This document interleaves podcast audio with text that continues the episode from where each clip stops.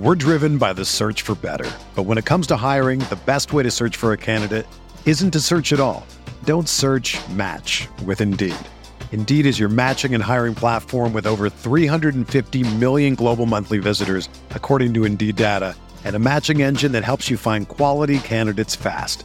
Ditch the busy work. Use Indeed for scheduling, screening, and messaging so you can connect with candidates faster. Leveraging over 140 million qualifications and preferences every day, Indeed's matching engine is constantly learning from your preferences, so the more you use Indeed, the better it gets. Join more than 3.5 million businesses worldwide that use Indeed to hire great talent fast. And listeners of this show will get a $75 sponsored job credit to get your jobs more visibility at Indeed.com slash BlueWire. Just go to Indeed.com slash BlueWire right now and support our show by saying that you heard about Indeed on this podcast. That's Indeed.com slash BlueWire. Terms and conditions apply. Need to hire? You need Indeed. This podcast episode is brought to you by Coors Light. These days, everything is go, go, go. It's nonstop hustle all the time. Work, friends, family expect you to be on 24 7. Well, sometimes you just need to reach for a Coors Light because it's made to chill. Coors Light is cold lagered, cold filtered, and cold packaged. It's as crisp and refreshing as the Colorado Rockies.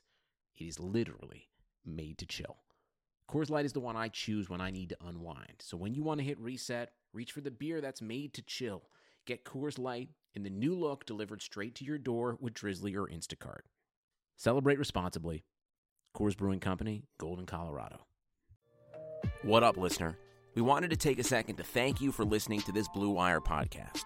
Be sure to show your support to this pod by subscribing and dropping a five star review on iTunes, a follow on Spotify, or the appropriate DAP for any other platform you might be listening on. And if you're enjoying this show, chances are you'll like one of our 75 other sports podcasts. Find more shows you'll love at BlueWirePods.com. Thanks again for listening, and now back to your regularly scheduled podcast.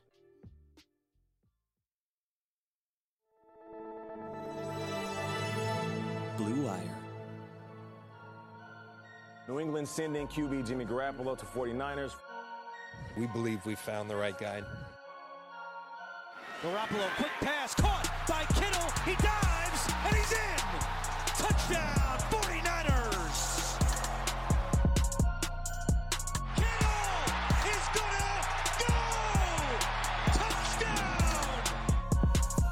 What is going on, everybody? Welcome to another episode of Striking Gold, the most important episode of the year. Your 49ers podcast on the Blue Wire Network. As always, my name is Rob Lowder. I cover the 49ers for NinersNation.com. Joining me tonight is my co host, former NFL defensive back, and one of my favorite guys on the planet, Eric Frickin' Crocker. Dude, how are you feeling? A couple more days, man. I was anxious. I was anxious two days ago, but it's kicking into overdrive now. Yeah, I'm I'm ready for some 49ers We there. football, man. We're there. We, I mean, I guess we're nearly there. I can't say we're there yet, but This bye week, you know, we're right. bye week is killing me. I know, man. It's been it's felt like forever, you know. And, and the the worst part about it is is is just there's so many, you know. You've heard every different, every single opinion you could possibly hear, and every different storyline, and every different, you know. There's you've just heard so many different angles of this game, and at this point, it's almost like, all right, let's just get this over with.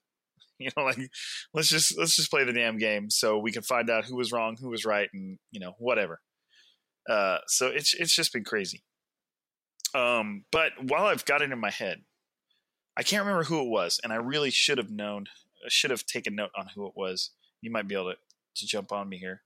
Um, one of the guys who predicted today that the 49ers would win, his his reasoning was he felt the the 49ers were going to be in much better like physical shape than the Chiefs. I don't remember who who wrote about it. I wish I did because I feel like talking about it, not crediting him is is wrong. But he referenced the fact that apparently the Chiefs run like a really rigorous practice with like a lot of pads and a lot of hitting, whereas the 49ers have like one of the shortest practices in the league and they do like the least amount of hitting out of any NFL team. Yet on the field, they they're pretty physical. And so he just his reasoning was he felt like the the, the difference in health and like like vigor along the defensive and offensive fronts was going to be like pretty noticeable. And I thought that was a pretty interesting way of of phrasing it. And this was a writer who'd obviously done his homework. I mean, I I he was somebody who, you know, obviously it wasn't just written by any old Joe Schmo. I, I just like I said, I can't remember his name, but I thought that was a really interesting kind of spin on why the 49ers could have a, a more successful game than people are getting them credit for. It's just a sheer fact that they're a, healthy team that, that hasn't been beating themselves up all year. I thought I thought that was pretty interesting. I I think I, I think uh, yeah I I don't know how much of a difference that's gonna make. Um, from everything I've kind of read, both the, both of these teams are you know fairly healthy with their guys that are going to be active. Um, so uh, vigorous practice. I mean, yeah, I, I could see that, but I, I, can't see, you know, especially with two weeks to prepare, that really being an issue. And it hasn't been an issue for the Chiefs in previous games where they fell behind and still dropped um, 51. Were yeah, you know, so yeah, I, I don't think fatigue um, will be an issue for them at all. I wouldn't. I wouldn't normally either. I just I thought it was an interesting, interesting spin on things, and and and one thing he included was D Ford's comments about how demanding Chiefs practices were in comparison to 49ers practices, and the fact that he felt like he didn't need a practice to teach him how to hit that you know that that sort of thing. So I thought that was interesting. But anyways, I've already spoken too much. Um, this episode was is is meant to be about you guys. We felt like it would the best thing we could do um, just a few days before the Super Bowl is open the podcast up for questions. We've done this a couple of times this year, uh, you know, throughout the season, and and we just felt like that would be the best route to go um, on just a few days for the Super Bowl. See what you guys are thinking. See what you're asking. Uh, we got a ton of questions. I think we're we're probably around 50. So we're not going to be able to spend a huge amount of time on questions, like no more than like 30 seconds type of deal, um, just so we can get to everybody's. Because I'd rather get to everybody's and, and and give a shorter answer than only get to a few of you and we you know talk like we know we can talk. So. Um, we're going to jump right into it. And I'm just scrolling through these on Twitter. I'm just going to kind of say you know your your name, all that stuff. So we'll just do the quickest thing we can do, and, and like I said, we'll give you our honest thoughts and kind of where we're feeling about this about the big game, and and see what we do. So let's let's jump in here. Let me and neither Croc nor I have like gone through these and filtered them or or pre you know pre rehearsed our answers or any of that. So you're going to hear our genuine and honest thoughts as we as we roll through this. So all right, so Joey asks, do you think we are about to witness a defensive game as we did when you saw Peyton Manning led Broncos get smashed by the Seahawks. I think that was like three or four years ago, and I think there it might even be longer than that now, five or five years ago, when the Seahawks won like forty something to like seven or, or something ridiculous. Yeah. So what do you think? 2013 season. That was a 2013 season. Uh, 2000. The Super Bowl was played in 2014. Right. Yeah, 2013. That was the one. That was the game after Richard Sherman tipped the the pass to Crabtree, right? Mm-hmm. So six years ago um, from this week. All right. Well, what do you think, man? Um, you know, the Super Bowls they typically do go the opposite of what you think, right? I mean, if you go back the last couple years, the Eagles against the Patriots, you're like, oh, this is going to be a defensive game, and then it's a shootout. And then last year is like, oh, this is going to be an offensive explosion with the Rams and the Patriots, and then it's like three to three in the fourth quarter. So um, everybody's predicting it like super high score, then like watch it be like the complete opposite, and it's just like, damn, it's a stalemate. Which is really hard to see that being the case, especially with both of these two offenses that are really explosive. But I don't know, they just have a way of just being the opposite of whatever you think is going to be. Even the 2012 Super Bowl, right when the Niners played the Ravens, like the two just great defensive teams, and final score was like 34-31.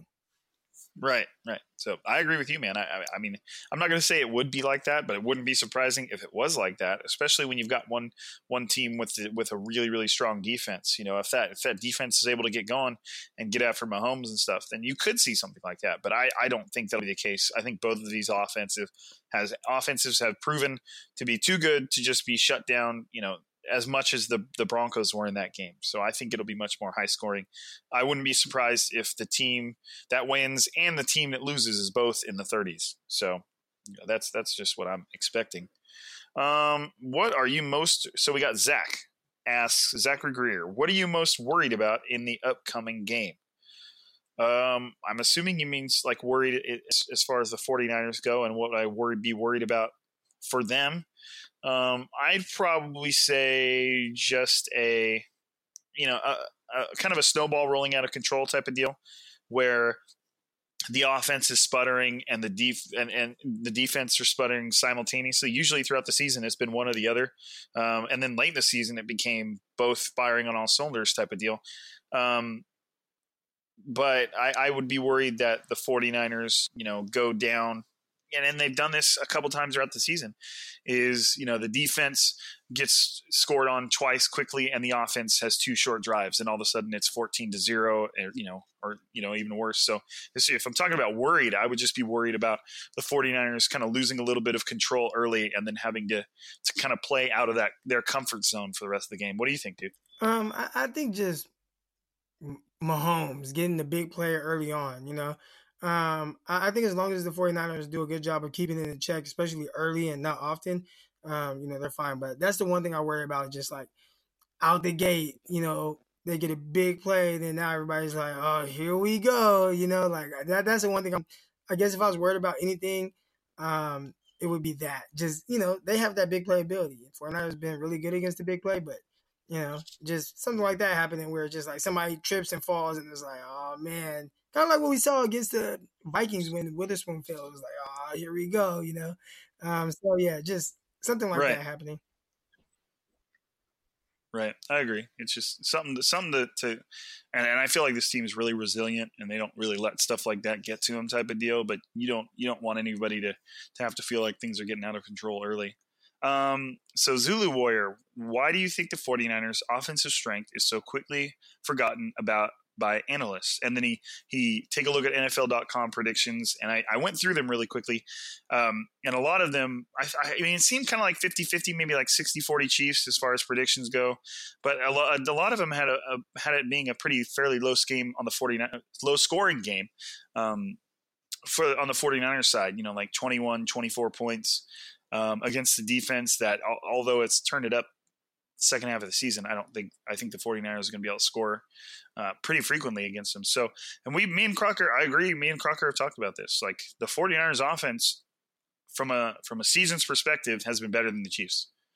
The, the about the Chiefs average like 28 points per game. The 49ers average 30 points per game, which doesn't seem like a, a big difference. But over the course of a season, when you build up those averages, it is. I think it's the difference between like second overall and fifth or sixth overall type of deal, something something along those lines. But um, I don't know why. I think because the 49ers offense is not as splashy as the Chiefs, and they don't have a quarterback as flashy as Mahomes that's making these crazy plays that are super memorable, memorable, and they'll get seared into your memory. And you know, Jimmy G is not running in any 30 yard touchdowns against the, the Titans defense, you know, stuff like that. So, the, the, and the Chiefs offense, rightfully so, demands that type of respect. But I, I, just I haven't been able to wrap my mind about people forgetting the fact the 49ers offense throughout the season has been better and uh, you know it's it's just weird. I, I honestly couldn't tell you why it's being ignored, but my best explanation is that they just don't make plays that are as crazy as the Chiefs do. They just march right down the field and score. So, what do you think, man? Yeah, no, I agree with the last statement that you made. I, th- I think it's just all on um, what people think that the offense is, offense is supposed to look like in today's era, and the 49ers kind of are like the opposite of that. So it's just not like sexy. Um, and it's not one thing that's doing it, right? I mean, it's like they they're like super balanced compared to like say like the Baltimore Ravens. So yeah, I just think it's just not like the sexy thing. So people just talk about it, but it's like super consistent. So yeah. right, all right. So yeah, I mean that that's my take. So all right, Eris, he says, "What do you think about this?" And it's a tweet from Warren Sharp saying the 49ers use cover three or cover four on 70% of early down dropbacks. How does Mahomes do against cover three, or how about cover four? How about number one and number one? So they're saying Mahomes is the best in the NFL against the type of defense that the 49ers are going to be running. So, and, and in both of them, if I click on it, um, they are quite a bit better than everybody else. It's kind of like a graph where some of it goes down for the bad teams. Some of it goes up for the good teams. Um, so they're saying Mahomes is far and away the best, or the best, and the Chiefs' offense is the best against this uh, the, the 49ers type of defense. So what do you think, Croc? I'll let you I'll let you quarterback this one since it's a little bit more your wheelhouse. Yeah, I mean, I just think you know if if there's a, if there's stats out there like that, I'm pretty sure the 49ers have an analytical team that you know knows things like that. So if I had to guess, I would say that the 49ers would do little different things to kind of disguise what they're doing and what they're in. And sometimes they line up in it and make Mahomes think they're going to check out of it and they stay in it. Or sometimes they line up and show something different and get into what they want to do. And sometimes they just do something completely different. So I think the biggest thing is just to kind of mix up your looks um, pre snap and just don't line up and give him a look. Because I remember back when uh, Seattle was, you know, really good running this game I think they just lined up in it, and it was like, well, you just can't beat it. You guys don't even know what you're looking at. Um, now teams are more familiar with it. You know, it's not just a pure like cover three. Um, there's a lot of match rules and things like that too. So, um, yeah, you know, it's so so when people say like, oh, cover three, it's it's not as black and white as that. I, I think uh, people think like sky cover three, and that's not really what it is. Like if you look at 49ers, most of the time their outside corners are pressed up because they like have to defend an entire third. And if uh, your slot gets like a vertical um, push by number two out, like he has to carry that. So it's not just your like typical sky cover three that you see the 49ers in a lot. So um, yeah, I, but even then, I mean, just in a general sense, I think they'll mix up their looks. So it's not so uh, Mahomes just doesn't know exactly what they're in. And that's what they've done a lot this year. They've shown cover one, and then you see the safeties bail out and end up running like a cover six or a cover. You know, they they've shown different things and kind of bail out last second. So, yeah, I think they just mix up their looks. Well, I think they're really going to realize too that mixing up their looks and, and changes post snap, or, or at least right as the ball's about to be snapped, uh, is probably going to be one of their best recipes for success because it's going to create a little bit of un- uncertainty. And all they want Patrick Mahomes to do is hesitate a little bit you know, and, and, get him to wait just a little bit longer than he normally would, and that's when their pass rush gets home. So it's I I I would think that, and and given Patrick Mahomes is a little younger, um, I think that maybe just switching up the looks is probably something they're going to do pretty frequently. And one of the things the 49ers are inevitably going to do is go back throughout the season and look at all the defenses that had the most success against the Chiefs offense, and they're going to try and adapt those concepts. Obviously, you're not going to completely flip your defense on its head because then you're setting a bunch of players up for failure that that haven't been running those, you know, taking those reps. But um, they're going to figure out what they can do to as closely mirror other defenses that is that have done well against the Chiefs and, and try and implement those. So, um, you know, it's it's not going to be just like Crocker said. It's not going to be just this plain cover three, you know, cover four type of thing. It's you know, it'll be interesting to see that that chess game, but that's that's football. So, um, all right, so Doug Funny, what do you think are the chances of Emmanuel Sanders being the Super Bowl MVP, even though he hasn't had a big game in several weeks? You know, I, I, it's tough to say the chances. You know, I, I, wouldn't be able to throw a percent percentage on those and just say, you know, Emmanuel Sanders has a twenty percent chance or whatever. But it wouldn't surprise me, given the stage and the fact that that maybe offenses may have started to turn their attention more towards Deebo Samuel than they have Emmanuel Sanders uh, when Manuel Sanders, Sanders first showed up, I would say it was probably flip flop. But Deebo Samuel has been dominating games and has been one of the most impactful players, whether it's running or catching the football. So it wouldn't surprise me if Emmanuel Sanders was given a little less attention. And and in that moment, in that stage where Jimmy Garoppolo knows that Emmanuel Sanders has been there and done that in the Super Bowl, uh, it wouldn't surprise me if he was somebody that that that Garoppolo threw to often and really kind of built up a case. Yeah, Deebo, man, I'm I'm really happy with what I've seen from him so far, man. I think he's clearing the way like 49ers wide receiver one. And yeah, I think he'll get a book of the targets, you know, as, at least from, you know, receiver perspective and just continue to get the ball in his hands. Yeah, I think yeah, he can yeah, he can definitely do some things uh, this game. Right. And and you know, if we'll see if if, if defenses give Emmanuel Sanders or, or Deebo Samuel more attention. So Austin says, obviously, the faithful is worried about stopping Patrick Mahomes, and to a lesser extent, Tyreek Hill and Travis Kelce. But what about the Chiefs, or who on the Chiefs might we 49ers fans be overlooking? What do you think, Croc? Who on the offense is do you think is being overlooked? I mean, I could tell you one guy who's not even mentioned in that tweet. And that, you know, if you're talking about the offense, I'd say it's Sammy Watkins. because you've got you've got like a wide receiver two who could have been a wide receiver one. You know, if maybe things had gone a little different. That in that offense is like a wide receiver three because Tyreek Hill and Travis Kelce are one and two. Um, uh, you know, there's there's somebody that might be getting overlooked right there. And I just took a look of the Chiefs at the Chiefs postseason stats the last time we were recording a podcast, and Sammy Watkins is leading wide receiver right now. And I say wide receiver because Travis Kelce is leading in, in catches, and I think he's behind Sammy Watkins in yards. Um, so that's my answer. That'd be Sammy Watkins because you know you can you can really hone in on on two powerful dudes, but sometimes that third guy has a tendency to go off because it's harder to to allocate resources towards him. But what do you think, Ben? Yeah, and was it just offense or offense and defense? Just, I mean, it, it doesn't. It talks about the offense. I don't think it's. Uh, it doesn't say. It just says, but what about what about the Chiefs? It just says Chiefs. So if you want to go defense, you go defense. Yeah, I think Tyrann Mathieu Um, I mean, I, have heard people, you know, mention him a little bit, man. Like, I, I don't think people re- truly understand like how good this dude is.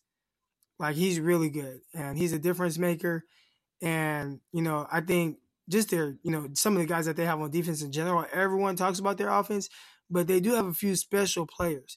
And um, Tyrann Mathieu, he's like the guy. Like Clark is cool and he can impact the game and he can get there. But Honey Badger, you have to know where he's at on every play.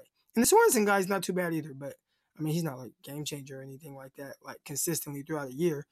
And you know, obviously anybody can have a good game, but um, Honey Badger, man, that I, I don't know if he's like overrated, I mean underrated or overlooked, but that that would be my guy where it's just like his impact, man, can just be so huge defensively.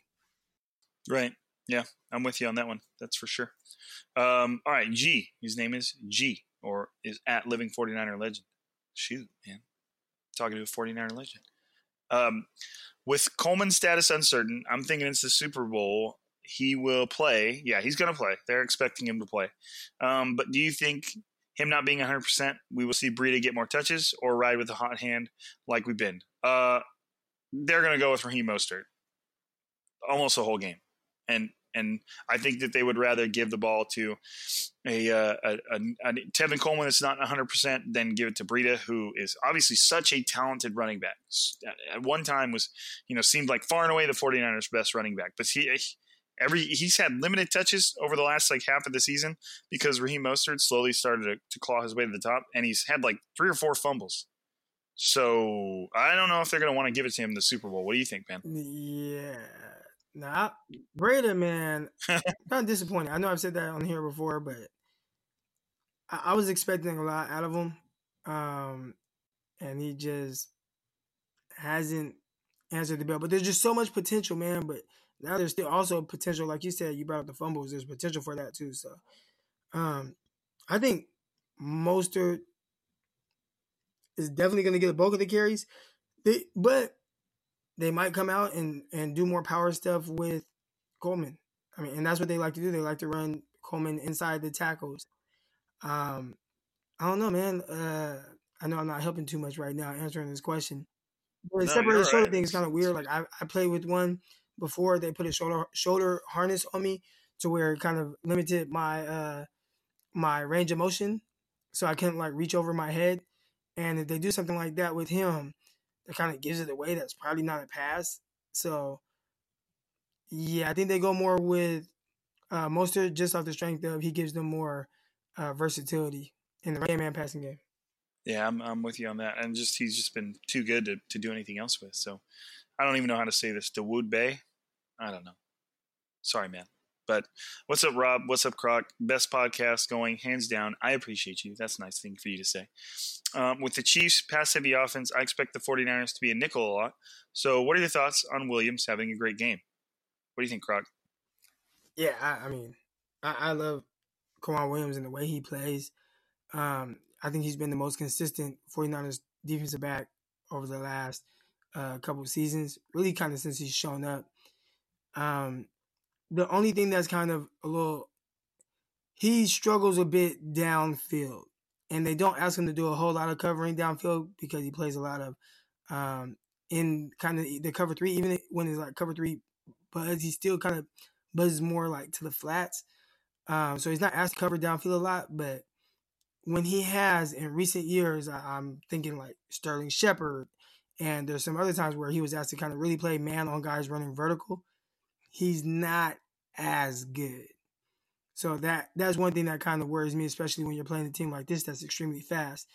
Um, I would almost be like, man, just play play Jimmy Ward in that spot, because he runs with guys well downfield. But um, Williams he very well can, you know, just be like, man, you know, he, he's good, he's good. So we just need to make make a couple plays. But yeah, that's the only thing that kind of worries me a little bit his downfield coverage. All right, so Ryan um, wants to know who will be the surprise hero and villain of the Super Bowl. How do you be?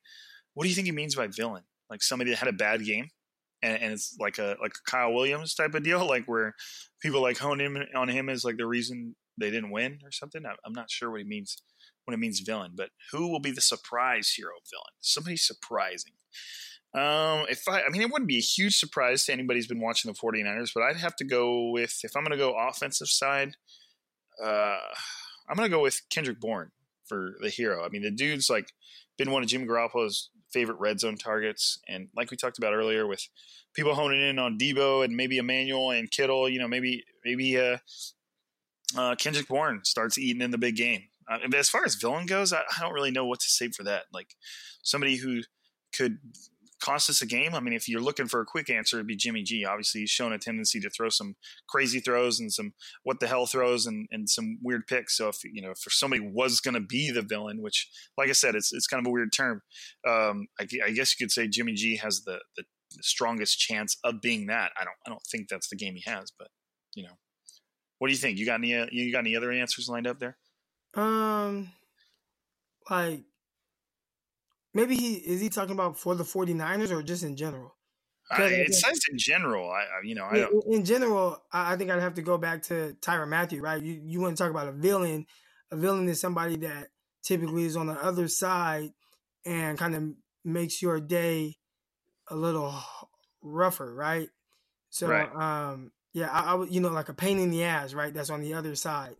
so, you know, if we're if we're talking that, I, I would definitely say Tyrann Mathieu, man, or Frank Clark. I mean, he's been playing the villain role very, you know, pretty well all year. I mean, all, uh, all, you know, all week.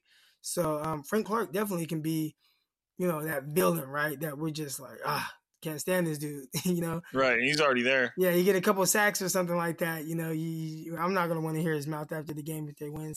Yeah, him. Okay, yeah, that's a that's a better answer than me as far as villain goes. I was thinking more of like you know somebody who cost the, the team the game and, and that's i guess it's a different way of looking yours yours is a better way of looking at it so all right leighton who does this game mean more to you? andy reid to finally win a super bowl or shanahan to put the atlanta super bowl game behind him and the niners winning that sixth super bowl uh, i mean it's going to mean an, an, insanely amount to both these guys. It's they they both want to win it probably you know more than they're they're willing to admit. But I mean, if you're looking at it that way, I'd probably say Andy Reid just because he's been in the league for so long. He's been on so many good teams that have never managed to get it done. Sometimes with him being at fault, you know, I know he's got a he's got a sterling reputation for clock management and all that stuff. So, you know, if if you really tried to break it down, I'd probably say Andy Reid. But it's to say, like I said, there's this is everything to both these guys.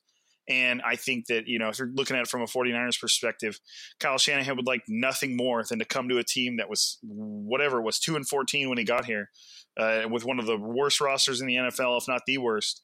And to come in and get a Super Bowl in the third year, like that's crazy. And, you know, they would already be able to like say, okay, we did it. Now let's just sustain it. So, you know, it, it means a lot to both of them.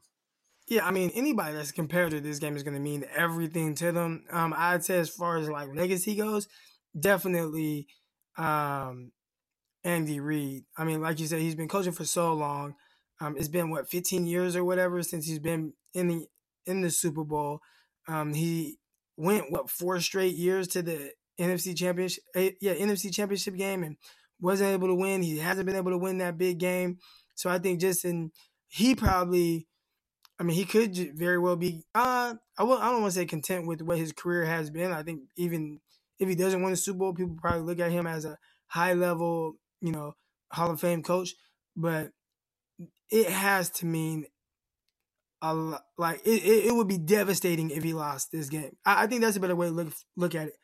Who would this be more devastating to? And I think it would be more devastating for Andy Reid Right. because of the reasons we, we, we mentioned. Where Kyle Shanahan is like, well, all right, guys, let's gear up to come back next year. He's like, I'm 40 years old, you know.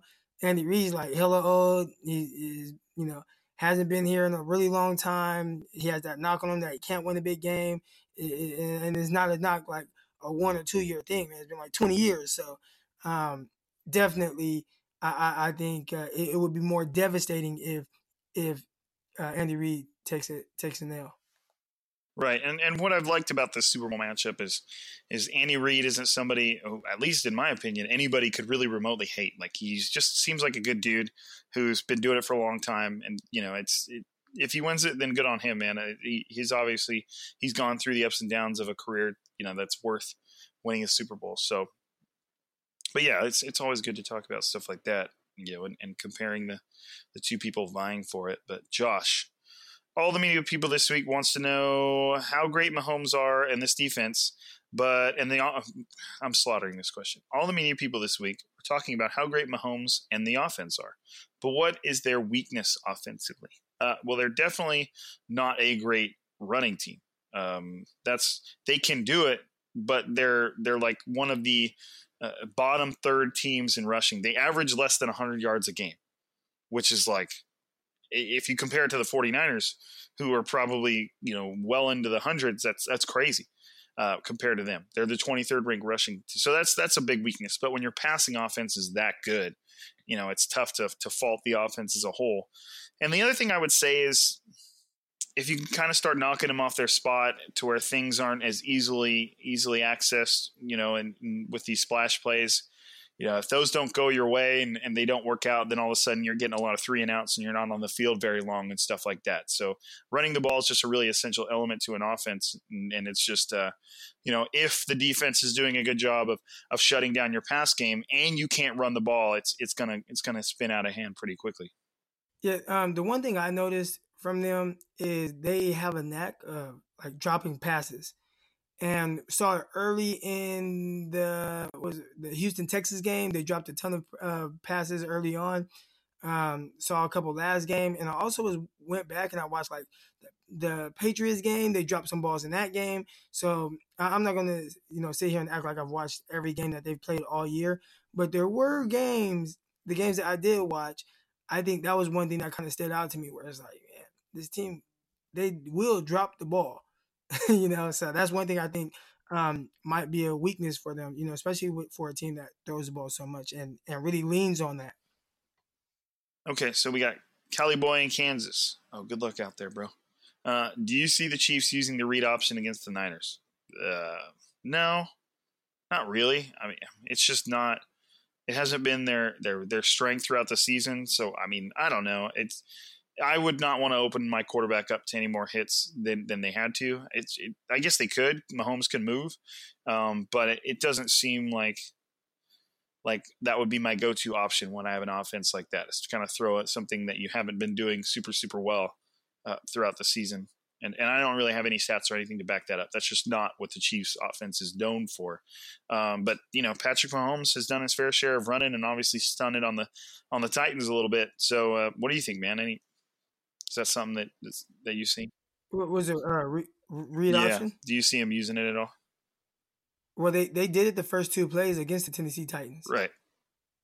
So that might be something that they they implement to kind of keep the 49ers um, edge rushers honest, uh, you know, early on and maybe have them, you know, the 49ers uh, edge rushers like slow play the run a little bit.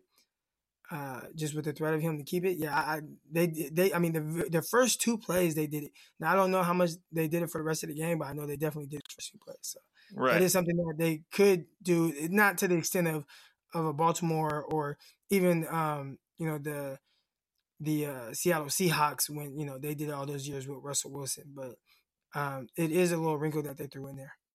Right. And it's just, it's, to me, it, it, just opens up the opportunity for the 49ers to get free shots on Mahomes. And, and he'll run it on his own and he can run it, but he's not nearly the type of runner that, like you mentioned, Russell Wilson or Lamar Jackson. And it's just, they might be able to, they might use it for, you know, to, to, to pick up short first downs. But to me, I, I'd be totally willing to swing for the fences through the air rather than try and get Mahomes running any more than he has to. Because the last thing they want is him taking a huge lick and, and who knows. Um, and I'm not. I'm, I've also seen people mention his health still and, and, whether or not his, you know. But I mean, if you're running for 30 yard touchdowns against the Titans, obviously your legs are working pretty well. So I'm not. I'm not willing to really explore that too much, but we'll see. Um, this one would probably be more along your wheelhouse, Crocker. But uh, have you seen the Chiefs struggle with cover three scheme, which we kind of talked about earlier? They're one of the best teams against it, but I don't know, man. You seen anything? Nah, I, I haven't seen anything. I've seen them. Uh, who was it? Tyreek Hill, but I think that was man coverage. He just beat a guy up the seam, and he beat the guy so bad up the seam it looked like maybe it was like a, a cover three zone, and the and the corner didn't get a good two to one read. But I think it was just man, and the the slot guy just got beat really bad. So I that was last week, I think, or not last week, but you know, last game. When you say two on read, are you referring? Are you like talking about reading the second receiver and then working to one? Right. Right, right, right. Okay. Your your eyes on two to start off, like so basically right. like okay. in uh, uh, cover three. Um, you know, a cornerback has an entire third. Right, cover three. That's the, the field is split up into thirds. So you have to look at who are the threats to who are the guys that can threaten my third. So if you have two guys, you know, on um in your third, you have to read both of those guys. But but you want to read uh inside out because you're more you're you're more likely to get, you know, if you're just outside J, you're more likely to be able to cover um, number one if he runs vertical. But if number two runs vertical, you'll never get to that seam route. So you really kind of want to split the difference with how you play. You can start off outside and like bail to where you're kind of splitting the two guys. So if one does anything like a five yard stop or anything shallow that's not deep in your third, you're in a better position to play the seam route uh, by number two. Um, a, a, good example of this, you might remember this play. It was a few years ago um, I want to say maybe Shanahan's first year, the 49ers lost to the Cardinals.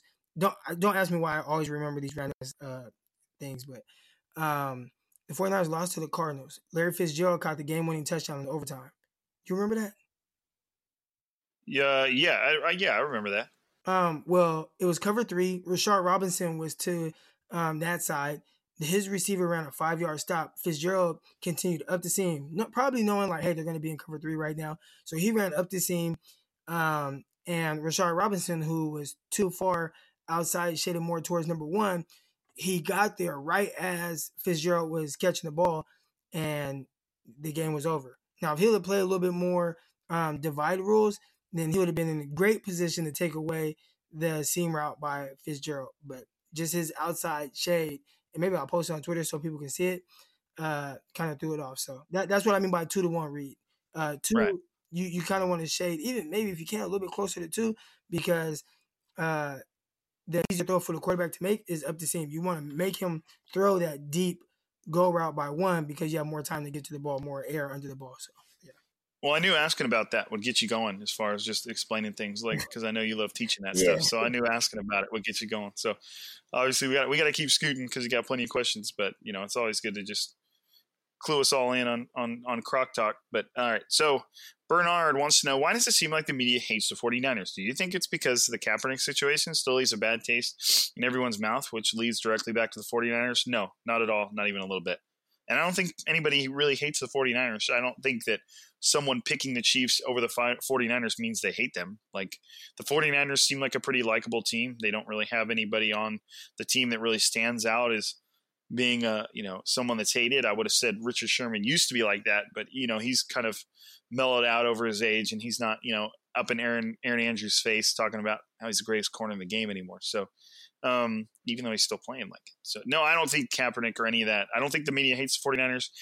Even if they're picking against them, I don't think the Kaepernick situation has anything to do with anything anymore. Uh, you know, I'm not saying it's meaningless. I'm just saying it, it just doesn't hold sway anymore. So, no, yeah, nah, not, no. no. All right. I think they just love like uh, Patrick Mahomes. right, which is perfectly normal. Like the dude is is lovable. He sounds just like me, or if he doesn't sound like me, he's at least part of like the Kermit ish club, you know. And and so that's just who who couldn't love someone like that. I mean, seriously. So Tyler wants to know. What are your thoughts on the 49ers taking the ball if they win the coin toss? Trying to score first, establish the lead, lean on the running game once. Yeah, I think that's what they're going to do. I mean, you could pick you could come out on defense to try and make a statement early against somebody like Patrick Mahomes, but uh, I, that's not something I would explore against an offense that you know. And Kyle Shanahan can knows Andy Reid's a phenomenal play caller. They know the Chiefs offense can score in two plays if they need to. So it's it's to me if if that were me, I would come out and I want the ball because this could be a shootout and it could that one possession getting the ball first could mean the difference between winning and losing. Yeah, um, I did see a stat recently that said the last five Super Bowls, the team that won the toss lost the game. So, oh no, yeah. they're hoping 49ers lose the toss. yeah, so I don't think you want to win it. All right, Zach wants to know: Do we see Jimmy Ward deployed a lot like he was against Tyreek and Hardman in the preseason game? Felt like the first half is much more relevant than the game last season. What do you think, Ben? It's on you. Wait, can you can you read that again? Do you see Jimmy Ward deployed a lot like he was against Tyreek and Hardman in the preseason game? Feel like the first half is much more relevant than the game last. Like the okay, so the first half of the game. Um, that yeah, go yeah. for it, dude. So, I think K'Waun Williams was out um, of the game, so Ward had to play in the slot because that's our like backup nickel um, which we saw him do that against the Rams as well when K'Waun Williams uh, went out of the game. So, but if the 49ers do lean more towards dime personnel, um, then yeah, I definitely can see him down there and them bringing in uh, Tarvarius Moore as a sixth def- defensive back. Okay, there we go. All right, so sorry, I was I was looking this up here. I'm really nervous about the Chiefs kick returner, which I think is Mecole Hardman, isn't it? Yeah. Is that I, I think yeah. he's the guy they have returning kicks right now. Mean, he's just pure speed. I mean, I, I, I wouldn't. He's he's had some returns. I know he's had at least one return this year. So I mean, that's worth worrying about. But I mean, the for the 49ers special teams has been pretty good this year. I, I don't really think, and that was from C. Allen. Um, I don't really think you can worry about him, but I think the 49ers special teams will, will have it under wraps. Mm, um, right. I mean, uh, the 49 special teams unit has been really good outside of, I think it was the Saints game. Yep. And, yes, it was. Yep. And uh, the Vikings, I think they had some good returns, I think. So, David, no, excuse me, El Pinco Grande. Sure. Did the defense actually play well against the Packers? It seemed to me on I, I just want to stop there almost. it seemed to me on most snaps the D line was giving Rodgers all day, and the secondary benefited from a ton of mistakes by the Packers. I'm worried a similar similar performance won't cut it against Chiefs. Uh, no, they played really good. Um, I, I mean, I don't. I just I went back and watched that game too. I didn't see anything like that. I mean, they sacked Rodgers what four times or five times? Four times. Yeah, they sacked him a few times and um, forced like two or three fumbles on Rodgers. Right. The so, Packers. Well, one was a bad snap, but they did for, they did force the other two. And they might they might have benefited from some mistakes, but an intimidating defense forces those mistakes. There, you know, if the defense was nothing to worry about, then those mistakes probably aren't getting made because it's just everything isn't isn't running at full steam and everything's not functioning smoothly. So I don't know. Any anytime you can hold somebody like Aaron Rodgers to what was it, twenty points, uh, then you're okay. And those were twenty points that were, you know, you it wasn't that close. David, who has a surprise game? Witherspoon, Breida, or Pettis? Uh, those are three people that I don't think are going to play a lot. I don't think. I mean, Witherspoon may see the field on special teams, but they're probably going to ride with Emmanuel Mosley. Now, does Croc? You'll know better than I. Is Withers could Witherspoon come in if it's like an empty backfield with three or four, four wide receivers, or, or, or, you know, is is there a, is, is there an offense that the Chiefs can come out in that would bring Witherspoon out? Well, yeah. I, I, mean, I just mentioned what I thought they would do. I, I thought they would bring in Tarvarius Moore and just slide uh, Ward down into the slot because you know he can play in those. So you have kind of less moving spots, kind of if that makes sense. Because I think the other option would be Witherspoon come in for Mosley, Mosley slide inside, and yeah, no, no. But Ward is a cover coverage guy, so he runs well with speed. He ran very well in the preseason with Hardman and Tyreek Hill. So yeah, I think it's Ward's gonna slide down. Mosley stay outside. Uh, Moore come in as that second safety. But I don't. I don't think. I mean, there's there could be situations where Witherspoon sees the field. There could be Matt Breida could get a few touches. Uh, Dante Pettis might get a few snaps, but I, I don't think any uh, of them has a surprise game. And, and I don't think any of like I would be just as surprised. I wouldn't be surprised if all three of them don't even play. Well, well, no, but I think if you had like odds, like Vegas odds, and I, I think uh, uh, Pettis would have the lowest odds to play. right. He hasn't played a snap, like not even special teams. Right. So there's, yeah. I mean, I'd probably say Breida is probably the highest there because you know with with with Tevin kind of hurting a little bit, he might actually get some touches. But there's, I don't think any of those guys are having a surprise game. Surprise game. So, all right, Landati, I want to hear you talk about the importance of the DNs maintaining the edge. I really feel KC will try to exploit our aggressive pass rush by checking down and rolling Mahomes out of the pocket. And yes, absolutely. The 49ers are going to know that the way that they rush the quarterback, they need to try and, you know, think of think of a horseshoe, you know, just squeezing down in size. That's kind of what they're going to want to do around Mahomes. Uh, because they don't want him to roll out. The, the, the, the problem with Mahomes is same problem they have with Russell Wilson. The moment that guy starts rolling out and and looking downfield is when you've got a problem. When he buys himself some time and he starts evading these pass rushers, so they're going to want to rush pretty methodically. As to, and you know, as far as checking down goes, you know that's that's on that's on the, the shorter coverage players, the linebackers. They're going to have to be the ones that get there. But as far as pass rushing goes, they're going to have to do it in a way that doesn't beg Patrick Mahomes to, to get outside the pocket and start chucking it downfield. So, you know, I think you want to get there before, but um, one thing I have seen the 49ers do that might help contain him, I guess, you know, some stunts um, by the D line, that'll kind of help. Uh, and then what they've done a lot too is bring, you know, I've, i I, heard a, a stat. The 49ers on third down blitz 30% of the time. So, which is not a lot. No, I think it's a decent amount. I don't think so. Do you think thirty percent is a lot? I think that, but maybe it is. Maybe it is. Maybe you're right. Well, maybe it's not. I don't, I don't, know. Maybe you know. I'd have to look that up. Maybe it didn't sound like a lot, but maybe you're right. But but the guy that they bring, blitzing one third of the time on third down seems like a lot.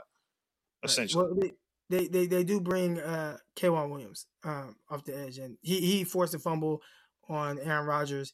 Um, yeah, he, he definitely they they definitely will send him. So uh, Fred Warner's been really good too, Blitzen. Man, that guy's oh, been a yeah. beast.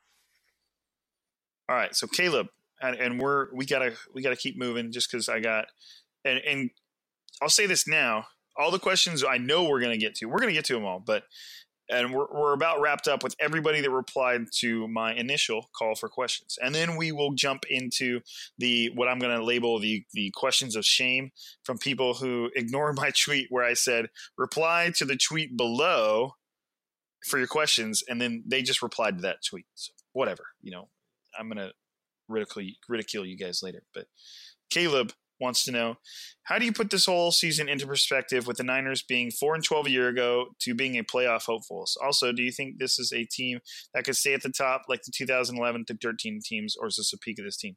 Um, for the first question, uh, what was awesome about covering this team over the past two years since Kyle Shanahan has got here, I've been at every training camp he's had. You know, I've been at almost every single home game they've they've had under Kyle Shanahan, I would say that this team seemed like they were going to be this good, even they were four and twelve. Obviously, you lose your starting quarterback, things are going to go differently. But I always had a lot of faith that this team was going to be this good. They just they seem to have the right mentality in the locker room. I've never once in the history of this team, even when they were losing so many games, have I heard anybody dime somebody out or even make a comment, you know, a negative comment towards someone else They're just a very different team and very they're very close. And I even saw this when they were losing a lot. And obviously that gets you down and stuff, but it's just you could tell in that locker room that this team was destined as long as everything kept kind of going their way, or as long as things started going their way is a better way of saying that. Um, to be good. And and this, you know, although I didn't predict that they would get good this good this fast, um, I always thought that they would be this good. So the the perspective there is that um, the perspective is that it, it, it, always seemed inevitable in a way, which is which is cool. And then I do think that this is a team that's going to stay at the near the top, just because their way of winning is so sustainable, and it's always been proven in the NFL that you know a a very blended. A very equal blend of running and passing, and you have a play caller that's just unmatched in Kyle Shanahan. And there's, you know, you have a quarterback that's locked up, and, and obviously they're going to start getting backed up against the salary cap. But there's just a lot of guys that are are going to remain with this team that are core pieces, and, and I don't think they're going to have any problems staying good. What do you think, man? I, I think they they have a nice structure and they have a plan, and it seems like everything they've done was within the plan, and they didn't really venture too far outside of that, um, outside of probably having to trade for uh, Emmanuel Sanders. So um, I like what they've done. I think they stick with it. I think they have smart people in charge and I, think that is going to have you know their success. It doesn't seem like they've added people to just for the short term, right? It seems like everybody that they've been adding has been guys that they want to be a part of the process. So um, now I, I, definitely think that this is something that could be long term. Seems like the guys in charge have a clear vision of what they want to do, um, and it wasn't something that was just randomly thrown together. Right. That's a good way of uh, that's a good way of saying it. this another way of, of of me saying that is none of this this season seemed like luck. You know, they seemed like they were working towards this, and it was always going to come around. Um, all right, so we got delay of brain. Okay, love the pod. Two questions. Thank you. Does the trade value of Mullens or CJ go up simply by virtue of them being a part of such a successful organization? Uh, no. I would say no, just because they're not out there throwing passes and proving that they're any more valuable than they were before the season. So I mean, I, maybe some, maybe maybe a little bit of value. There's always you know team, players that go into free agency off Super Bowl teams are always you know paid premiums and stuff. So maybe there's a little bit of value increase there, but nothing that I would say like you know if Mullens, let's say the NFL was always going to offer a fifth rounder for Mullens, you know now he's a third rounder or something. I don't I don't think it's anything like that. So um, I think maybe Mullens because people do like him, and there are people that think like he could do what Garoppolo is doing right now. So as long as they just think that, there there is value, and and being on a team that is successful, and he was you know part of it, and even when they were bad, you know he had his moments where he played decent. I don't think he played as good as most people think he did, but um, he he played you know well, and there's always that kind of unknown of what somebody might think they can do with him. So you know, his, his stock might go up a little bit. I think he's a restricted free agent in the offseason. Right. Meaning the 49ers can control what people would have to give up to give him. So, and then his, his second question was Do you know anyone who can unblock me from Niners Nation in the spirit of the Super Bowl love? uh, I'll do some asking and see why you were blocked in the first place, but that could have been a long time. Um, but I'll talk to uh, I'll talk to KP, see what I can do. All right, Chris, which 49er, and he's a, he's a huge fan of the pod. I always see in comments from Chris, Chris, which is awesome. Which 49er will the Chiefs underestimate the most? Which 49er will the Chiefs underestimate the most? Um, why don't you take this one, Croc? Go on either side of the ball, and I'll take. I'll try and take someone from the other side. Jimmy Garoppolo. He's been underestimated. That was my that was my tweet. Uh, so throughout this entire process, I mean, he's just been kind of like shitted on. It's, it's kind of ridiculous, but um, even with Chris Jones saying, "Yeah, we 100 percent want to put the game on Jimmy Garoppolo's shoulders," and it's like I'm looking at like, "All right, go ahead, like, you know, okay, make him throw the ball. He, he can beat you like that too." So it definitely have to be him. But I'd say outside of Jimmy Garoppolo, somebody that's a little bit underrated, I'd say probably uh, Richard Sherman, in the sense of people are kind of looking at him like, well he's not fast, so he's going to struggle with his speed. And I think Richard Sherman is smart enough to kind of understand how he has to play, and he can still, you know, win. So I'd probably say him. Well, and there's also that. There's also that. That like uh, I wouldn't call it a narrative. There's the the idea, or maybe it's proven that he struggles with smaller, shifty receivers. So, you know, maybe they're going to feel like they can go after him a bit, and we'll see if if that works out.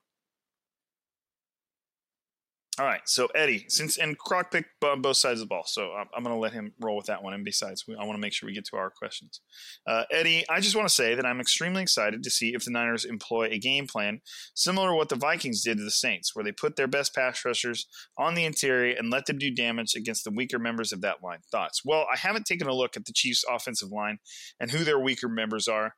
Uh, I, you know, I'd have to, I'd have to get in there and look. But I mean, I know the 49ers have started to use stunts a lot, and it wouldn't, and I know they've started to, you know, line Nick Bosa and Dee Ford up on the same side or, or stunt them toward the interior or line Nick Bosa up on the inside or, you know, all, all that stuff. It, it wouldn't surprise me at all if the 49ers just give Patrick Mahomes every look in the book. You know what I mean? There's it's a Super Bowl. There's no point in holding anything back now. So it would not surprise me if the the 49ers go at Mahomes with some crazy looks, but you know.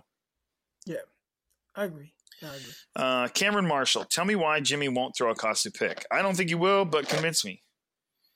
Um, it, I think he can. It, and I, but I don't, you know, if, if, he throws one, it all right. I mean, I, I don't think it's going to be as detrimental as a lot of people think. The 49ers have an offense that continues to score.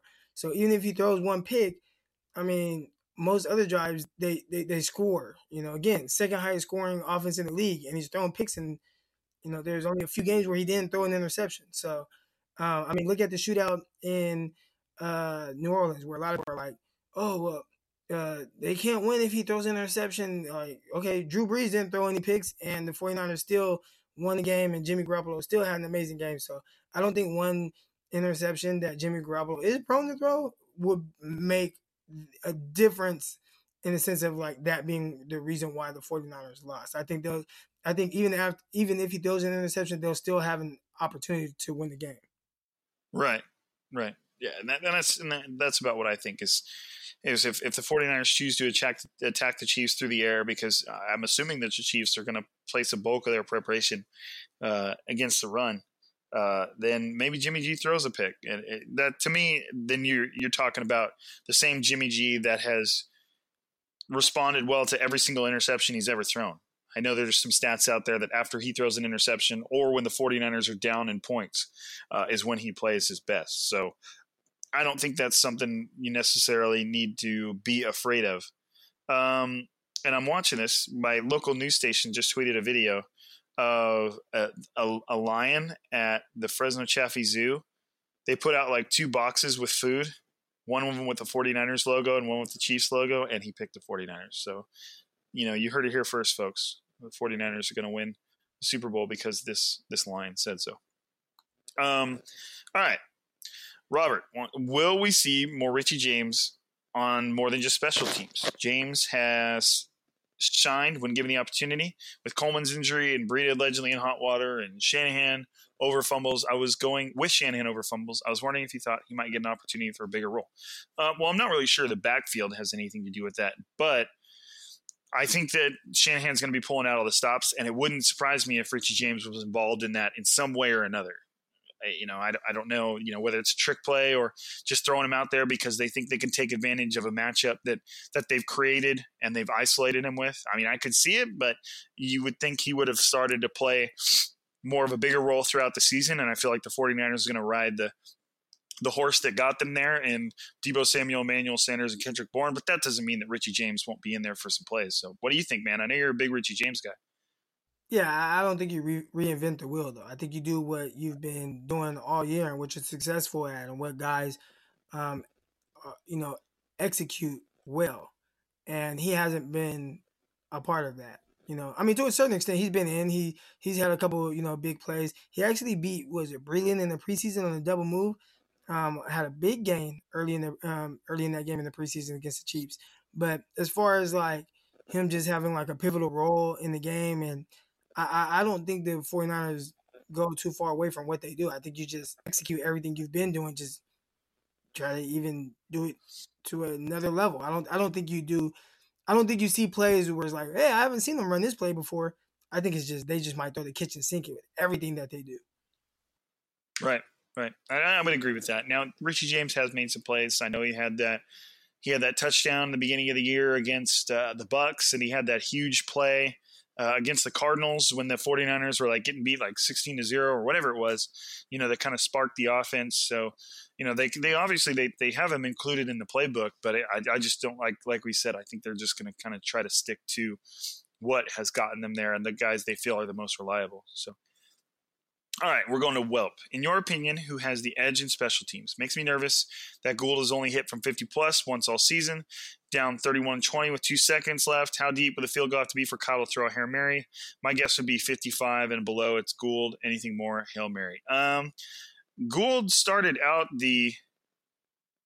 Gould started out the. Um, I don't know why I call him Gould. Gould started out the season uh, a little rough, but he's been really, really good over the course of the, the latter part of the season and has had a, been a huge reason why the 49ers have been able to keep winning. So, uh, and, you know, and, and the Chiefs kicker, I think that's Harrison Butker is his name, and, and he's really good. Um, but I, I just I, I don't think either of them I don't think the 49ers special teams or Robbie Gould or, or, or any of that makes me nervous. I think that he's a guy that's used to kicking game winners and he's been clutch for the 49ers in the past and he's really started to come on later in the season. So I mean it's not something that really worries me it definitely could come down to that though. Yeah, I mean, just in, in general, you know, we're talking about uh, special teams as a whole.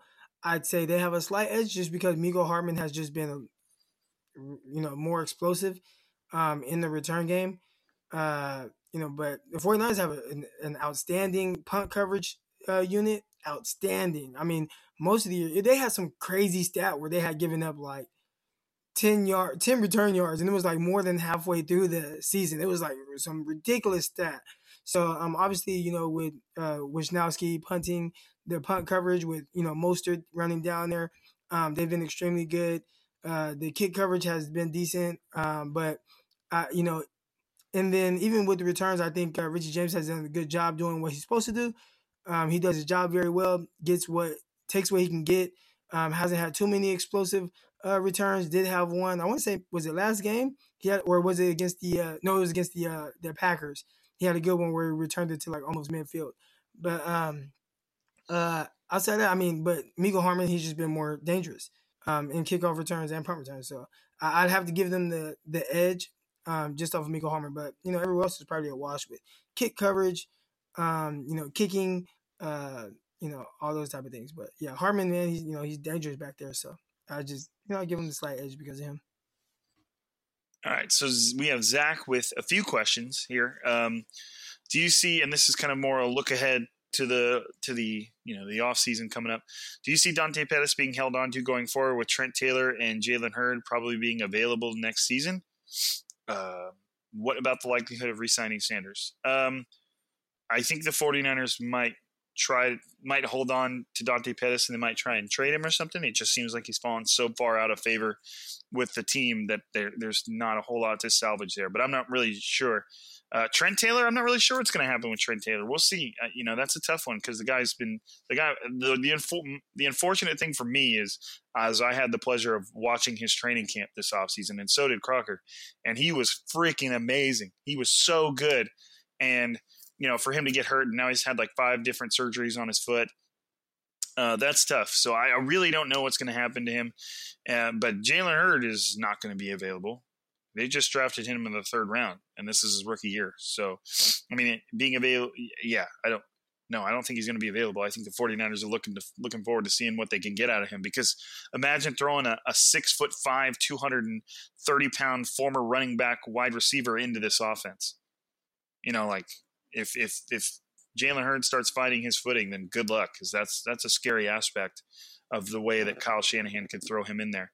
As far as Manuel Sanders goes, I think the likelihood of re-signing him are pretty good.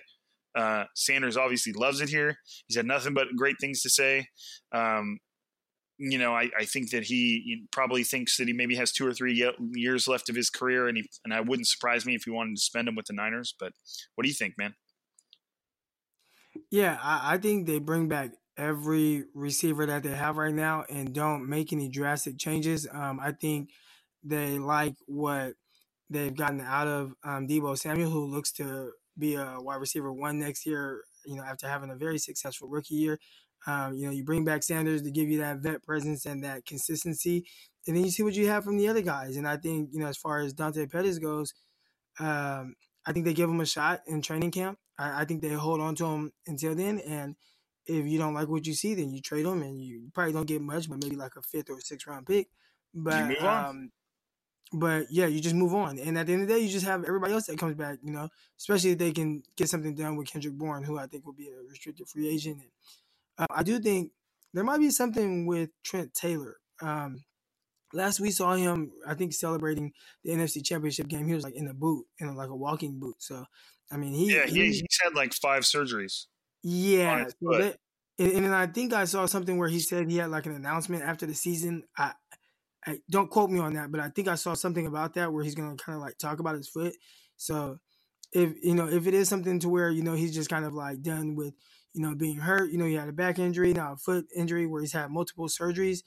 Um, there could be a instance where you see him possibly retire. So, um, but even then, I mean, even without Trent Taylor, I think they like the group that they have. You know, it just would be nice to see if they can get more out of Pettis. But yeah, I, I think he has a shot. But I wouldn't be surprised if he gets traded. But if he does, it wouldn't be until um like it would be like it would be like a like a preseason trade, not not not a draft trade.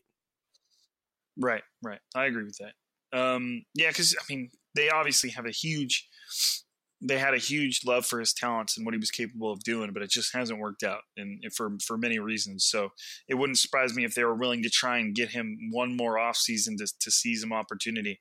Um, before they just kind of send him off. So, all right. So now we are on the what I'm affectionately referring to, and affectionately means with love.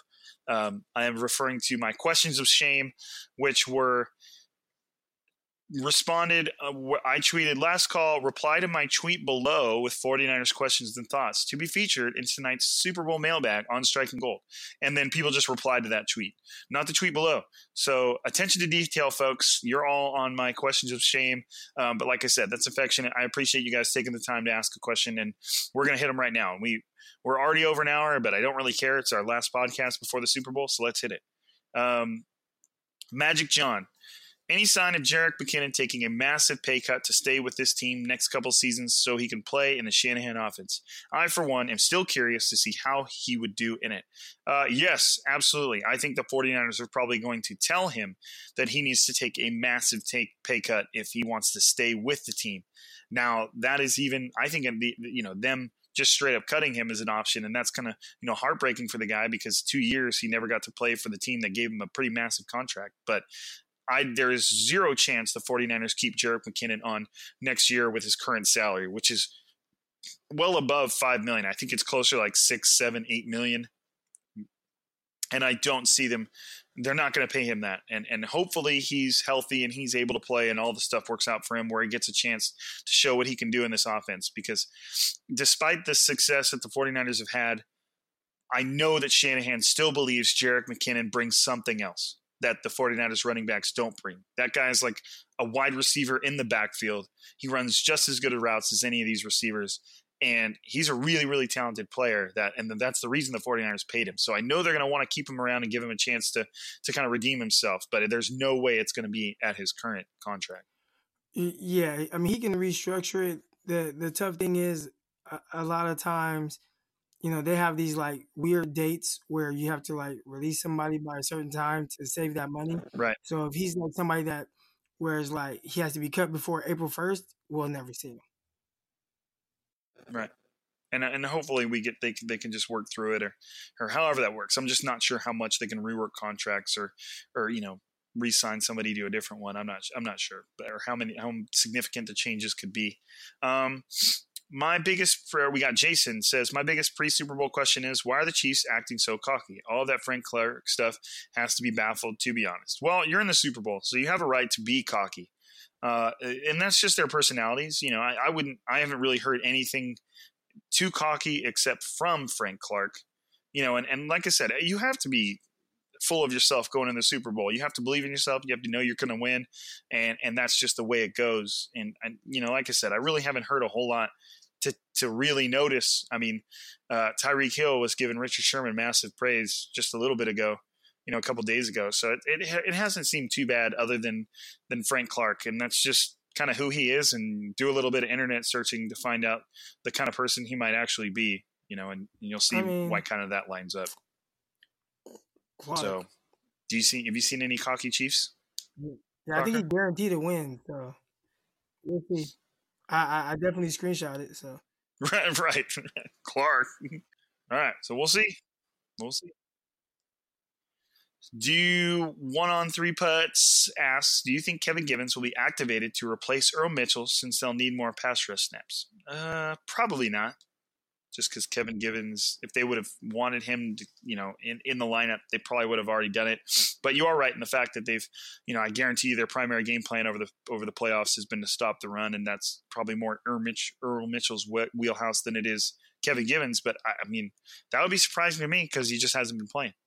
yeah, nah, I, I, I, I yeah, no, it's Earl Earl Mitchell. He'll be playing. Right. Uh, Total Niners says Kelce is the biggest, slowest target on the Chiefs. Sherman is the biggest, slowest DB on the Niners. Any chance they'll surprise by having Sherm in charge of shutting down Kelce and let the other DBs and linebackers ignore him for the most part and focus on the other guys? Uh, no, I don't think there's any chance of that. I guess there's a small chance, but I, you just don't. You just don't change things that drastically going into the Super Bowl when your defense has already performed at an elite level. Like, yes, they need to 100% worry about Travis Kelce on every single snap. But I don't think, you know, Sherman just got done defending himself on why he doesn't follow a, a receiver. You know, and I, and it, that would be a huge surprise to me if he just followed Kelce around. That would be crazy. Um, but you know, Croc, you talk on this. You'll you'll be a bit more base than I am. No, I mean, yeah, no, similar. I mean, I, I used to think earlier this year, I, you know, I would overthink it and be like, oh well, Sherman should guard this guy, and Witherspoon should guard this guy, and Williams and, and Ward, and they just played their defense and they dominated. So now I try not to overthink it. I'll see if they make any little, you know, changes to what they're doing, but for the most part this year, they've lined up, they played their defense, and they've done well. Right. And that's like we said, you ride the horse that got you there. Um, Bolo wants to know any stories from the week that surprised you. I thought Lombardi's profiles on Sherman and Kittle were ridiculously good. Props to the props to the beat reporters. Yes, absolutely. Props to the beat reporters. Uh, I really wish I could uh, be there with them doing the doing the Super Bowl thing. But uh, KP, uh, who is the editor at Niners Nation, he runs the site. He's there and he's been putting out great stuff. And he's I've been reposting his videos all week that he's been and you know he had a great video today of just walking with Frank Gore and Frank Gore's like we gonna win and you know it's it's just awesome to see Frank Gore talk like that about the Niners. But the the one about Sher- Sherman did surprise me a little bit. I didn't realize his animosity towards Jim Harbaugh ran so deep and the two had such kind of I knew that they were you know he was his coach and stuff like that. But I, you know the fact that Sherman said he wanted to run Harbaugh out of the league and once he did that he would no longer harbored ill will towards the 49ers like that's awesome. Like, that's crazy. You know not, you know obviously we didn't enjoy it at the time but that is you know those those are just great quotes and you know props to Sherman for just being honest which he's never had a problem doing but what about you Croc? Anything about the week stand out that just anything about this week that surprised you? Um, I just saw a video of the 49ers receivers dancing, so I guess just how loose they are, which I shouldn't be surprised by. The dancing at practice. no you should not. Not if Um, you've been to a game. You've been on their sidelines. You know what they do. Yeah. or I guess no they never let you on the sidelines which is a travesty but you've been there. You've seen pregame warmups. You know how they are Yeah, nah, they yeah, they they're a good group. And they're loose. I mean, I, I want them to be loose. Like be loose. Don't be tense. Like do what what got you here. Right? Um, if that's how they focus and that's how they get up and that's how they prepare, like do do your dancing and all that. But you know, it was just like, man, it's the biggest game of their lives. And they're still loose. And I think that's that's something good to see. It is. It is because and it kind of goes back to what I was saying earlier. Like this team has been what it is since before they became this good, which goes back to that Bill Walsh thing about champions behaving like champions before they win at all. And you know that's this team has been how they are even when they were you know four and twelve last year. So that's that's always good to see. And it's just fun to watch too.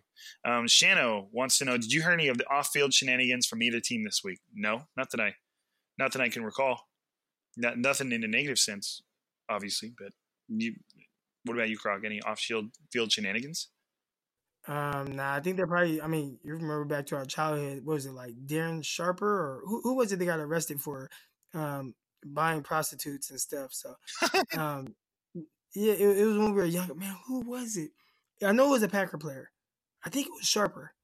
Um, so yeah, I mean, obviously, yeah, nothing coming out like that this week. I think a couple years ago, matter of fact, the 49ers, I mean, not 49ers, but the, the game that was played at Levi Stadium, someone got into some trouble with the law. So there, there hasn't been anything crazy like that. Yeah, no, I, I haven't heard of anything either. So, all right, so quest for a six pack. Rob, where does the D rank and chunk plays given up in the league? Do you think the Saints game was an anomaly based on all the points scored by the Saints? And why were they so successful that day? So, I'm going to have Croc tell you why they were so successful. But as far as chunk plays goes, I actually looked this up. Uh, through the air, which is what the 49ers are going to be worried about, the 49ers are one of the absolute best teams in the NFL in the air in giving up explosive plays. And now I should have looked up what their definition of explosive plays are. Probably 40 Typically 20 yards or more. Okay. And and the 49ers have only given up like two all season. I, I need to go back and figure out what side I was looking at because I should okay, sharp football stats. All right. And they were the 49ers defense was was like the best team or tied for the best team um, in the NFL at, at, giving up giving up explosive pass plays. So, and I think they were tied with the, or one play behind the Buffalo Bills. So they've been really good as far as what the Chiefs do well. Not necessarily from a schematic standpoint, but from you know a, a allowing standpoint, which obviously blends into schematic. But the, the 49ers have been good at defending. So um, is there a, a, quick, and obviously we got to be a little quick with this, but was there a quick explanation as to why the Saints were so successful against the 49ers, Croc?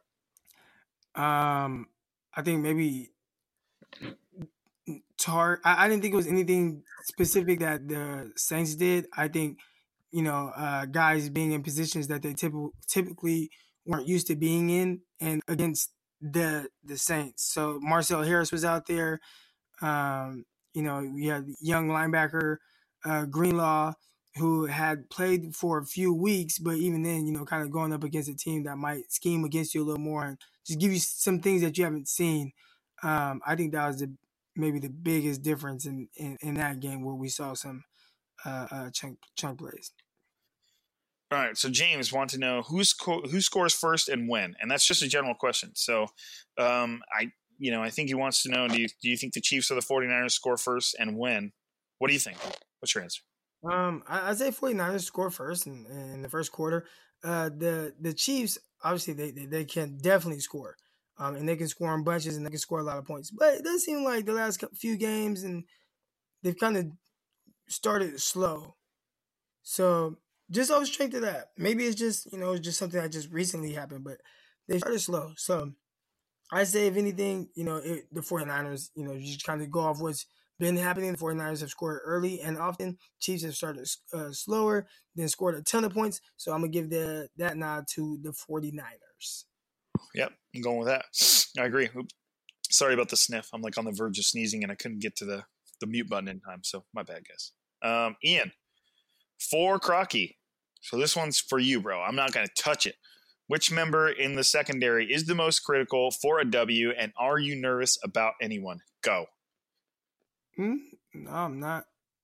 I'm not nervous. I mean, I guess if one guy was critical, it'd be you know your single high guy, making sure that he's playing sideline to sideline, so you don't get beat over top. But um, again, the 49ers have played their defense and they've played it well all year. Like like you, know, you just said, Rob. You know they've given up time for the you know league lead and uh, fewest explosive plays. So yeah, no, I'm not. It's not something that really worries me.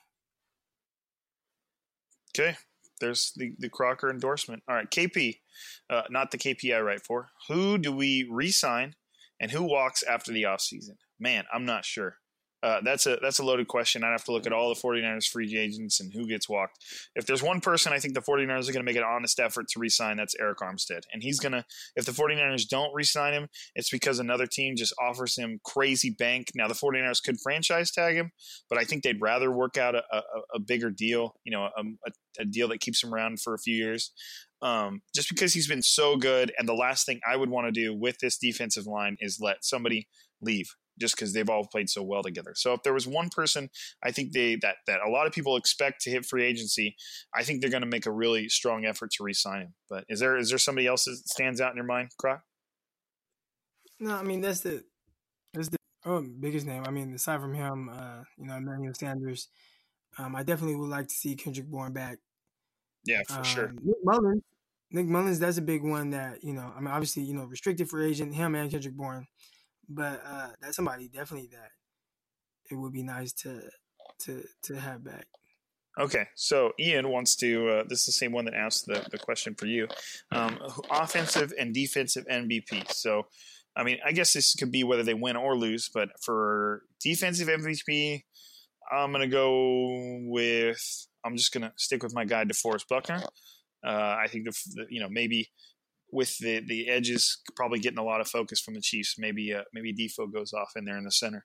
Um, and then offensive MVP, Mm, I'm gonna go Jimmy G, just because, like we said earlier, people keep acting like he's never thrown a football before, and I usually don't buy into like crazy narratives like that. I usually kind of ignore them. But people have legit been acting like Jimmy Garoppolo is incapable of, of throwing a football or, or scoring a touchdown or whatever you want to say it. So that's who I'm gonna go with. What are your What are your two picks, man? Um, on the defensive side, you know, it's always it always seems like it's just somebody like super random. So my super random person would be Dre Greenlaw. I like and it. And on the offensive side, yeah, Jimmy G. It, Okay. Yeah. Or you know, you know what? I'll go again. I- I'll pick somebody else. I'll say Raheem Mostert. Yeah, that would be, and that would be awesome. That'd be such a huge cap off on an amazing season for Raheem, who's been on six different teams before. Ah, no, hold on. I'm gonna change that. Okay. I had, I had some time to di- digest it and th- rethink it. Okay. We'll go with Deebo Samuel, the rookie. There we go. Um, just because he can get into the end zone different ways, whether it's um, running the ball in, passing the ball. I don't really care for the Chiefs' outside cornerbacks. Um, even though I think I did hear a stat that they give up like some of the fewest uh, fantasy points. So I I don't think they're to receivers or something like that. But um, yeah, Deebo, man. I mean, he can he can run the ball in, he can catch the ball, he can end up having a hundred. And I mean, look at the the the Seahawks game. He had over hundred yards receiving, had another you know thirty yard touchdown run. So if he does something like that, and also has a you know a touchdown catch in there, I, I don't see why you know he couldn't be offensive MVP. Okay, I love it. All right, Sierra says Juice scores a touchdown, Sanders goes off. Goes off. Okay, I appreciate you, Sierra. I'm I'm with you. I would love to see Juice score a touchdown in the Super Bowl. That'd be freaking awesome. Um, Ian, and this one's for you, Croc. Not specifically, but I think it's just this is Ian's third question, so don't spend two line on it. But we love you, Ian. Thanks for thanks for for popping in here, man. Uh, how can we keep Honey Badger at bay? Um, I don't know. I don't know. I was trying to think. I Um, mean, we, Well, we, I mean, if, if they're going to put him on George Kittle, that could get Well, interesting. we, we like to throw, you know, be, between the hashes, and he plays a lot between the hashes. So it's kind of like, are we just gonna like just start throwing outside of the hashes all of a sudden? Like I said, you gotta, you know, you gotta do what you've done to get here. So, yeah.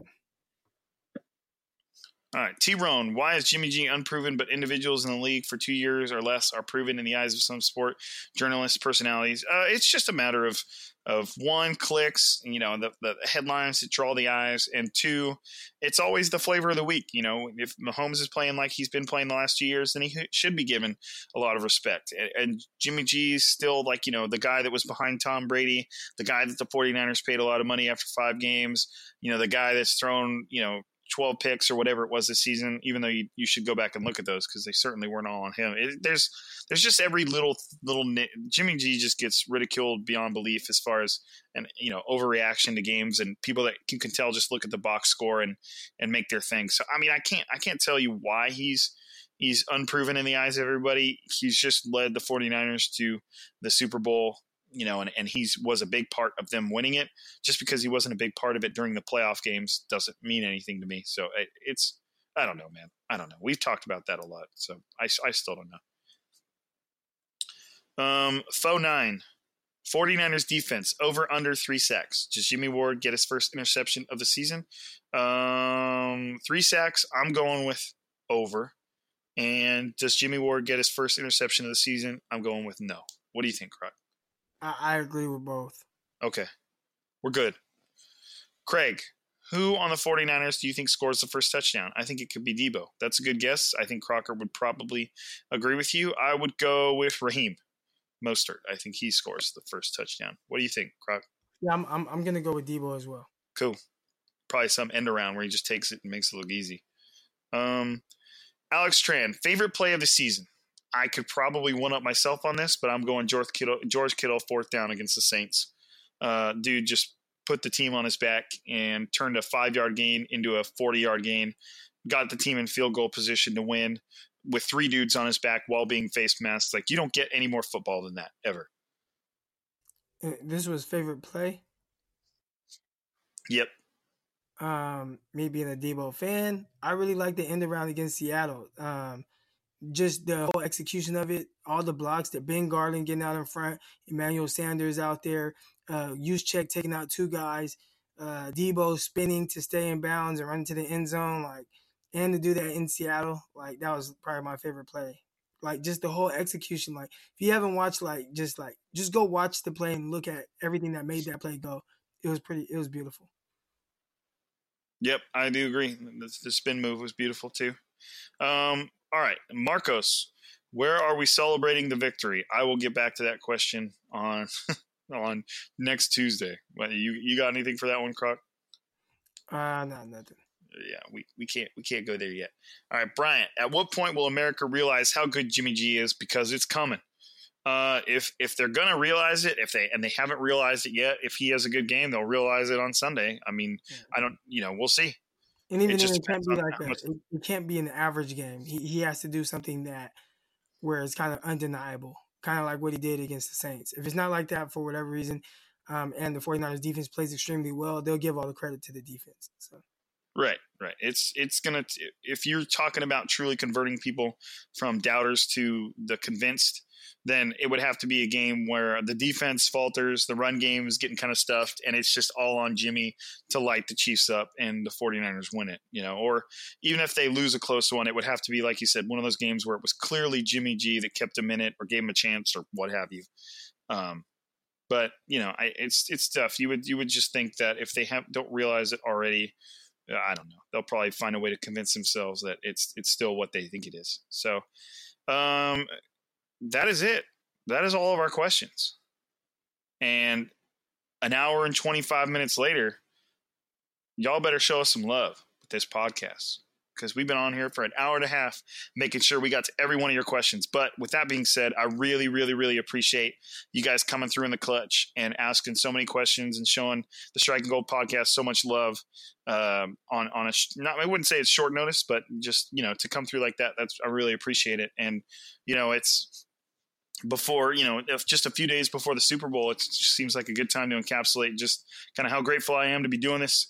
Um, I love I love my my partner in crime Crocker. I love the fact that we get to do this, and I feel like we've kind of slowly built something up that, you know, uh, like a year ago was completely random. You know that that Crocker just called me one time or texted me one time while I'm at work and was like, "Hey, I, I need to call you. Can I call you?" And uh, and here we are. So I appreciate all you guys listening. Um, and the next time that we talk to you, it will be probably I assume on Tuesday after the Super Bowl. Maybe on Monday, maybe Kevin will let us do a special like one day earlier episode because we want to get to you fresh. Or shoot, maybe even Sunday night. I don't know. We're getting crazy. But um what do you think, Croc? Leave us leave us some some clothing closing thoughts before I sign it out. Before I sign us out. Um, I, I'll say this, man. It's been a great ride. Um, just to get to this point, the you know, it's new to all of us as far as with this new you know regime. Um, I think the 49ers fans have been great all year. Uh, Levi Stadium was rocking, had a great atmosphere. Uh, the 49ers, I believe, have been the best team throughout this season.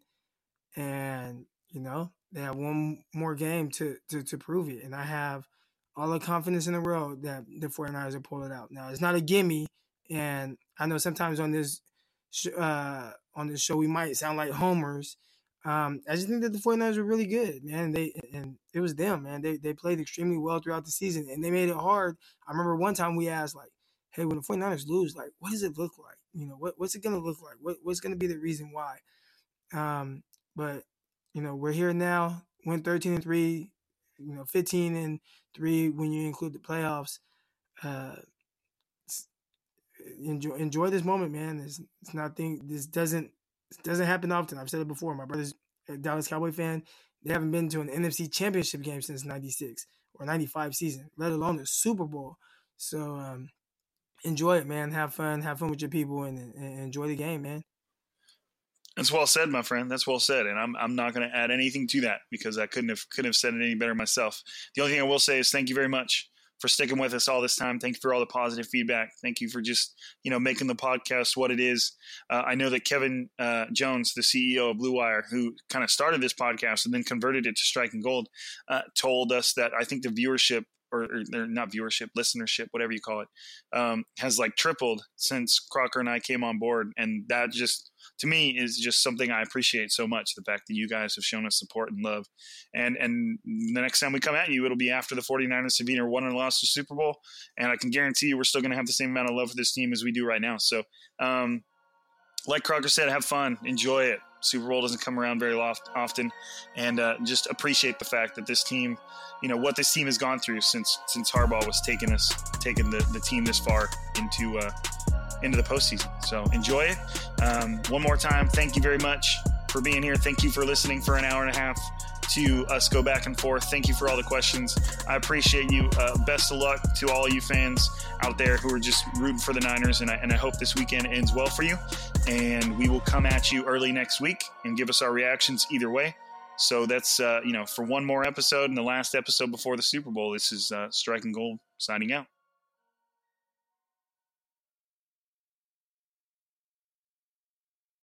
Whether you're a world class athlete or a podcaster like me, we all understand the importance of mental and physical well being and proper recovery for top notch performance. That's why I'm excited that Unifyd Healing is sponsoring podcasts on the Blue Wire Network. Unifyd Healing is a new and super innovative global network of wellness centers powered by Energy Enhancement System, or EE System. If you haven't heard of the EE System yet, then you'll want to listen up. This technology promotes wellness, deep relaxation, purification, and rejuvenation. Wherever you are across the globe, access to a center is easy and affordable. Interested in experiencing the EE System technology for yourself? Go to unifydhealing.com slash bluewire to learn more and find a center near you.